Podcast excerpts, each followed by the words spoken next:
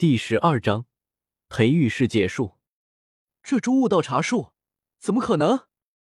最为震撼的自然是叶凡、青帝，甚至庞博、黑皇他们。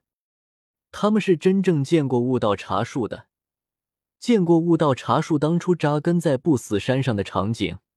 但那时候的悟道茶树如何能与现在的悟道茶树相比？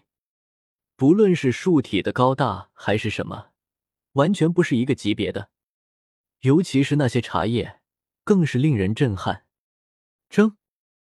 寒光闪耀，一片细长如神剑般的茶叶竟然忽然爆发出灿烂的剑光，更有铮铮剑鸣声传出。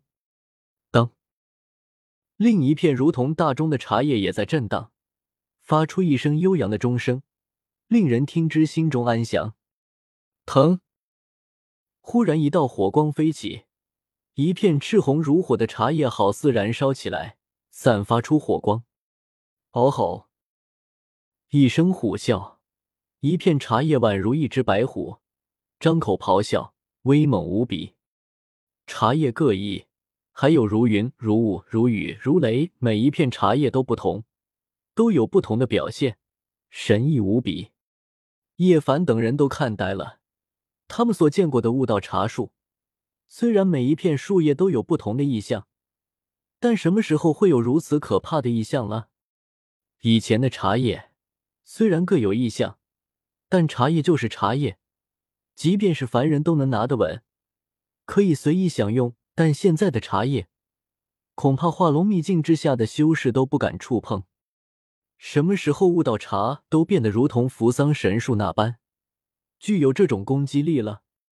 但叶凡他们眼力何等了得，他们一眼就看出这种攻击力和扶桑神树的那种攻击力是截然不同的。扶桑神树的攻击力就是来自于其内部充沛至极的太阳圣力，但紫茶树的攻击力却是因为茶叶之中蕴含的大道太过高深，引得天地共鸣而产生表现出的攻击。但正是因为看出来了，他们才震撼。很显然，这一株悟道茶树已经脱胎换骨了，茶叶的功效不知道强了多少倍。周通。你这悟道茶，叶凡立即询问。顿时，很多修士都看向了周通，尤其是圣皇子、火棋子、火灵儿他们。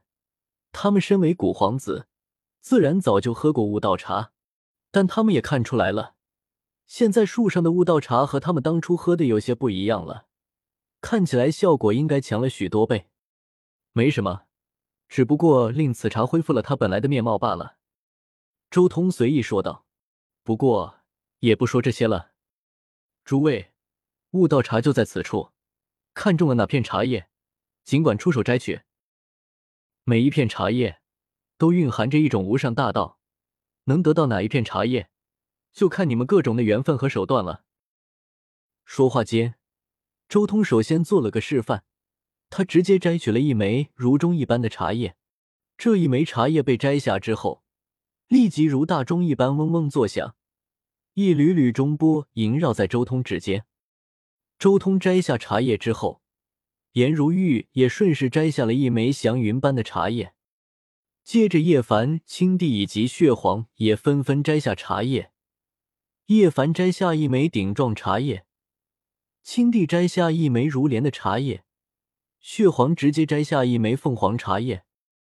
之后。圣皇子庞博等当初和周通同时代的人，并且与他交好，对周通没有那么大敬畏的那群人，也纷纷出手，摘下了自己看中的那些茶叶。而随着这些人出手，顿时其他人也急了。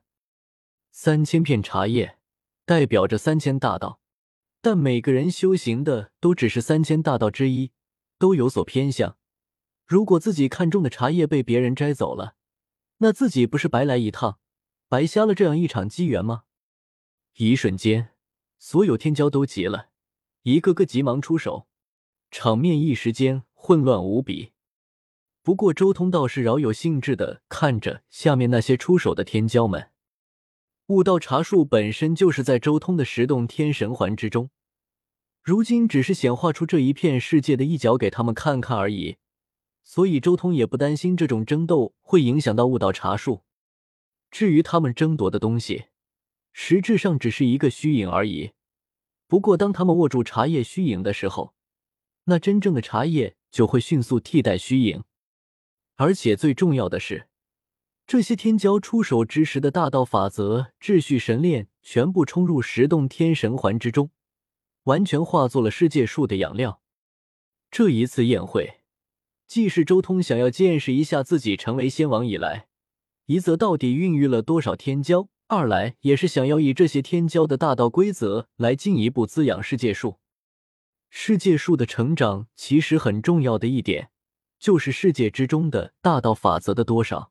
同样是圆满的大道法则，同样强大的本源，但如果某一届人才辈出，各种大道烙印交织，那么这一届的世界树定然强大。周通自身在大道法则的至上是达到了如今的极致。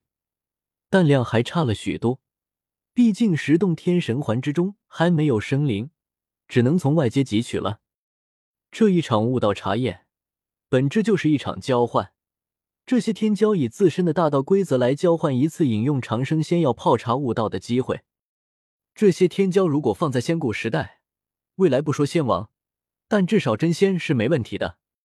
周通看着各显神通的各位天骄，微微点头。最终，三千片悟道茶全部分走。那些天骄，有些眼神兴奋，很显然是拿到了自己心仪的那片茶叶；有些则愤恨不已，明显是自己看中的那片茶叶被别人拿走了。不过，周通的注意力却集中在自己十洞天神环的世界树之中，得到了三千天骄的大道规则和秩序神链的滋养。世界树的气息明显强大了一些，但也仅仅只是一些而已。三千准地的大道规则加在一起，也就这样吧。不过，这还只是一次而已。真要是万年来一次这样的宴会，到时候积累到的大道规则就可怕了。周通心中默默说道：“悟道茶每年只有一百零八片茶叶，但是万年一次大轮回。”那时候会产生对应三千大道的三千片茶叶。当然，升级成长生仙药之后，悟道茶树原本万年一次大轮回，如今只需要三千年的时间就能轮回一次。只不过三千年的时间，宇宙中积累不到那么多准地级的修士，所以还是将时间放缓至万年比较合适。而真要万年宴请一次。那么，周通的十洞天神环也能一点点变强。外界大天地、大宇宙其实就是以这样的方式变强的。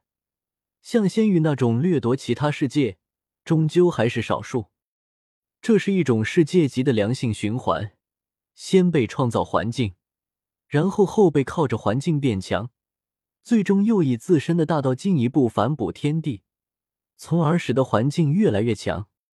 永远不要小看站在前人基础上的后人的创造力，后辈修士也有可能青出于蓝，开创出令人震撼的大道。一个世界如果走上这一步，那么只要不遇到什么特别的意外，终有一天会成长到堪比仙域的程度。当然，这个时间也是相当漫长的。不过周通倒是不怕，因为他还有好几条真命可以派入其他世界积累底蕴。到时候，这个世界成长到仙域级别也很快。